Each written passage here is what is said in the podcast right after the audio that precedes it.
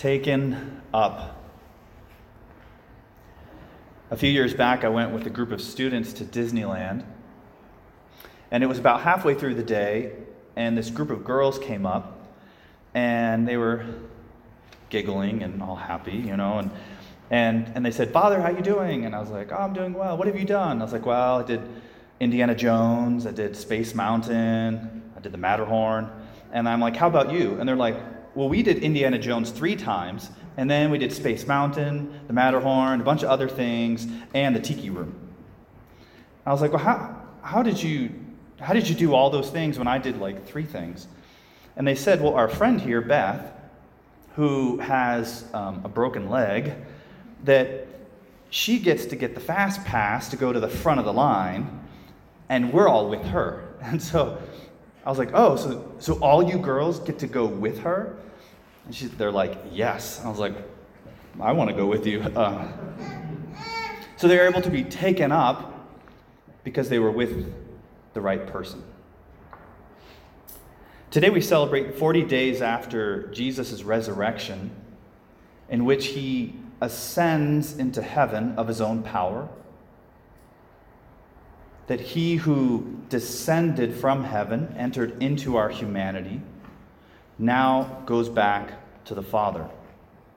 And St. Augustine says that when, when Jesus, who is God, when he leaves heaven to come to earth, because he's God, he's actually still in heaven. Does that make sense? So God doesn't like leave heaven because, because heaven is where God is. So he, he comes down, and Jesus, who's with us for many years, with the disciples for a few years, that as he ascends back into heaven,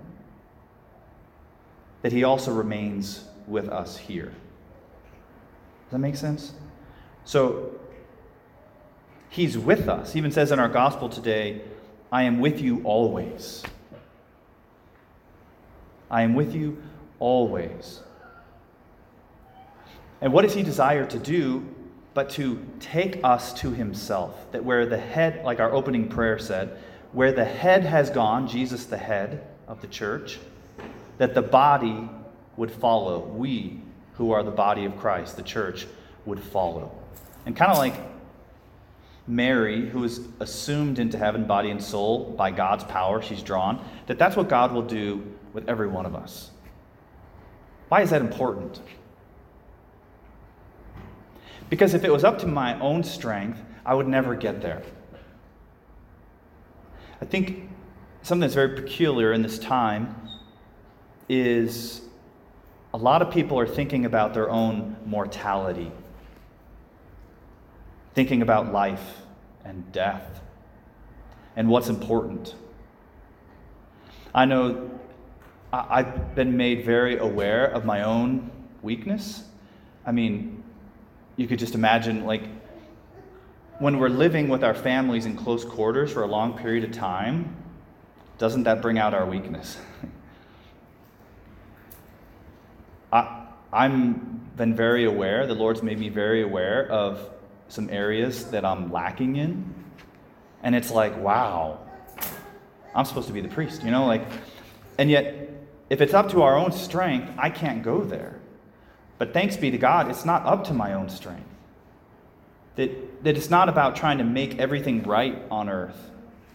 It's not about being perfect and, and making justice happen. The truth is, we don't have that. But God meets us in our broken world. And Jesus wants, by his grace and strength, to draw us to himself in heaven. And so sometimes you might hear people say, I'm like, if you were to die today, would you go to heaven? And people will say, well, I'm a, I'm a good person. But being a good person doesn't, doesn't save you. It doesn't matter how many people you fed at the soup kitchen. Now, that's a very good thing to do. I hope we all do that. But that's not what saves us. Because I can't, I can't, how do I, how do I get there? Jesus is the way to heaven. St. Therese of Lisieux, she said, at the time they had just invented the elevator, the lift, they called it. And she said, I hear about this invention in Paris called the lift, Lord, you must be my lift to get me to heaven because I am too weak to get there on my own. That it's the Lord who's going to take us up. That's his mission. The whole reason he came down was to take us up. And so, how do we do that? How do we let him do that? Is really by drawing close to him, by, by clinging to him, if you will. What's beautiful today is about this, these sacraments. What are the sacraments?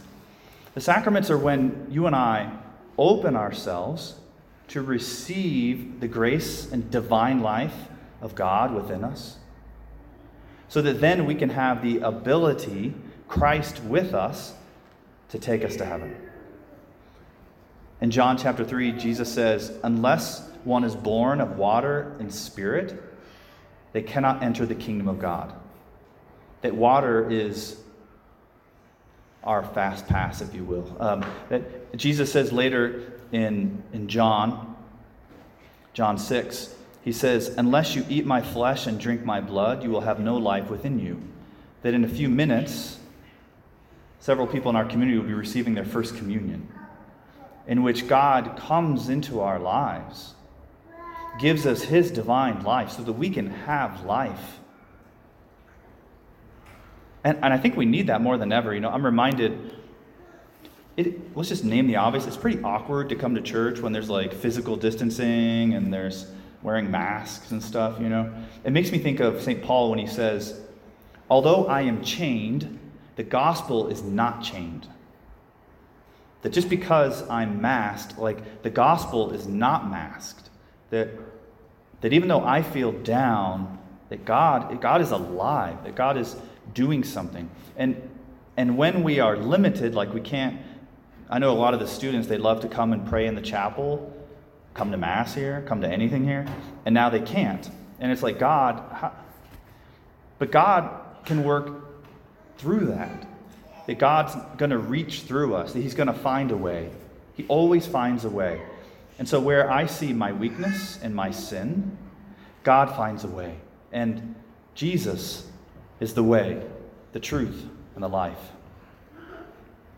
And what does he want us to do? That as we then receive his grace and life and we're still here on earth, we're still here on earth, we have a mission. The mission Jesus gives his disciples today is the Great Commission for them to go forth and make disciples of all nations.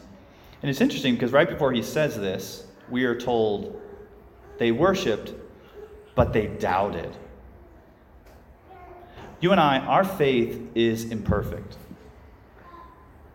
Faith is actually a gift from God to lead us to God. But don't we wish that we don't we always wish that we had more faith? Aren't there always reasons for us not to believe? But Jesus wants to come to us and meet us in our doubt and calls us to follow him and to go out and make disciples. Not, not when we have it all learned and figured out, but to be witnesses in our world. And so even, you know, you students who are receiving sacraments today, like we don't we don't have to have it all figured out. We're all trying to figure it out. But do I want Jesus to be with me as we walk this journey? Am I willing to be his witness in the world? So that, you know, inviting other people to come be baptized and be confirmed and receive First Communion. I got an update on one of my friends yesterday. This is a friend I went to grade school with, and he was a big dude. And in high school, everybody was always trying to fight him, uh, and it took everybody to fight him because he was a big dude. And he ended up after after high school, he kind of got into some trouble. Then he got into some real trouble and went to prison. He even he even was on an NFL team at a time. He's just a big dude. But in prison, something happened that when he was at his lowest and felt weak and broken, that God's grace broke through and he came to believe. That, that all of a sudden he discovered faith, that God loved him, not because he was perfect, but God loved him simply because he is. And that all he wanted from my friend was to respond to that invitation. And so he did. And so after getting out of prison, he, he totally turned his life around. I saw him a few years back at St. Teresa down in Phoenix. I, I was there for Mass, and he came out. I was like, dude, hey, it's great to see you at church. Well, it turns out he one of the things he's doing now is he's a hot shot. And he's older, he's like 40 years old now. But he realized that when he was out fighting these fires, that a lot of the other people, the young men especially, who were like 20 to 25, that they really needed direction. And so now what he does is he mentors these young men. That he sees his role in life, that God, who reached out to him and gave him a second chance, that now he's trying to share that good news with these other young men. Not because he's perfect, but precisely because he's imperfect that God can work through him. It's because of his brokenness that the gospel has power in him. And so, as you guys come forward today to receive your sacraments, I want you just to remember that that it's it's not it's not because I'm perfect, but it's actually precisely because I'm broken and weak that God can work through me. It's the brokenness in me that actually opens me up to receive his healing and strength. That's for all of us. And so we thank you for giving witness to us this day, to your families, of the power of Christ. That he doesn't want to leave us where we're at, but he wants to take us up.